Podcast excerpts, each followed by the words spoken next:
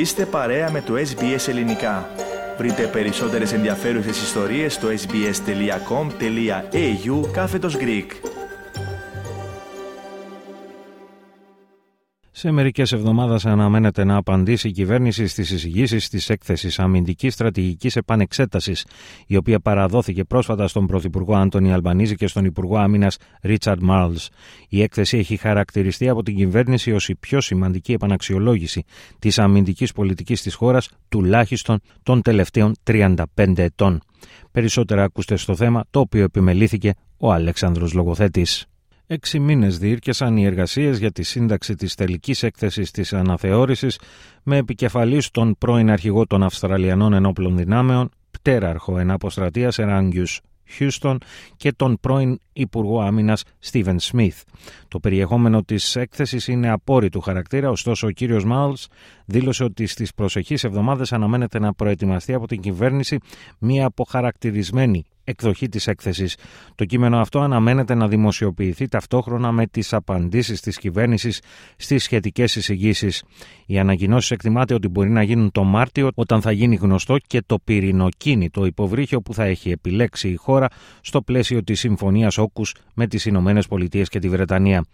Πάντως, ο Πρωθυπουργός Αντώνη Αλμπανίζη πρόκειται να μιλήσει την Τετάρτη 22 Φεβρουαρίου στην Εθνική Λέσχη του τύπου στην Καμπέρα για τα θέματα εθνικής ασφάλειας, οπότε και αναμένεται να δοθεί ένα πρώτο στίγμα της κυβερνητικής προσέγγισης.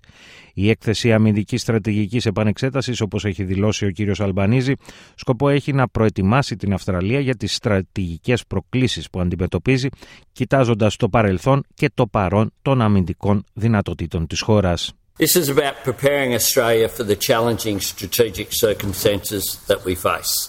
Looking at not just where our Defence Force assets were, but what our Defence Force assets are. Ω γνωστόν, η μεγαλύτερη στρατηγική πρόκληση για την Αυστραλία είναι η όλο και ενισχυόμενη προβολή ισχύως της Κίνας στην περιοχή του Ινδοειρηνικού. Παρά τον απόρριτο χαρακτήρα της έκθεσης, αρκετά δημοσιεύματα αναφέρονται στις βασικές εισηγήσεις, γεγονός για το οποίο η κυβέρνηση έχει δεκτεί κριτική από την αντιπολίτευση με τον Υπουργό Άμυνας να υποστηρίζει ότι πρόκειται για δημοσιογραφικές εικασίες. It is not going to surprise members of this House that there is speculation around the Defence Strategic Review. And the only thing that you've read in the newspaper is that speculation. Now, the facts which are on the public record are the facts as I have presented them in the answer to the previous question. And it genuinely surprises me that on a matter as significant as this, the opposition would be sharing in the speculation of the press. Οι πληροφορίες λένε ότι η έκθεση προτείνει μια ενίσχυση του ναυτικού και της αεροπορίας έναντι του στρατού ξηράς.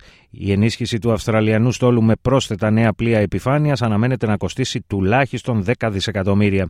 Σύμφωνα με τις δημοσιογραφικές πληροφορίες, το πρόγραμμα κατασκευής νέων φρεγατών συνολικού κόστου 45 δισεκατομμυρίων εκτιμάται ότι θα περιοριστεί προκειμένου η χώρα να αποκτήσει κορβέτες και αντιτορπιλικά με δυνατότητες και αντιαεροπορικού πολέμου. Οι κορβέτες, αν και μικρότερες από τις φρεγάτες, είναι ταχύτερες και σε συνδυασμό με τα αντιτορπιλικά προβλέπεται ότι θα αυξήσουν τις ικανότητες προβολής ισχύως της Αυστραλίας. Στο ίδιο πλαίσιο προτείνεται η απόκτηση περισσότερων οπλικών συστημάτων μεγάλης εμβέλειας όπως πυράβλων και drones και εν γέννη μη επανδρομένων σκαφών. Ο στρατός εκτιμάται ότι θα απολέσει ένα μέρος του νέου στόλου τεθωρακισμένων οχημάτων που σχεδιάζει να αποκτήσει τόσο για τη μεταφορά προσωπικού όσο και αρμάτων μάχης. Την ίδια στιγμή όμως αναμένεται να ενισχυθεί η παρουσία του στρατού στα βόρεια της χώρας. Η κυβέρνηση δηλώνει έτοιμη να δαπανίσει τουλάχιστον το 2% του ΑΕΠ για την ενίσχυση των ενόπλων δυνάμεων. Ειδικοί και επαείοντε πάντως επιμένουν ότι προκειμένου η Αυστραλία να γίνει απολύτως αξιόμαχη και τιμοπόλεμη θα απαιτηθούν οι διπλάσιες δαπάνες. Θέλετε να ακούσετε περισσότερες ιστορίες σαν και αυτήν; Ακούστε στο Apple Podcast, στο Google Podcast, στο Spotify ή οπουδήποτε ακούτε podcast.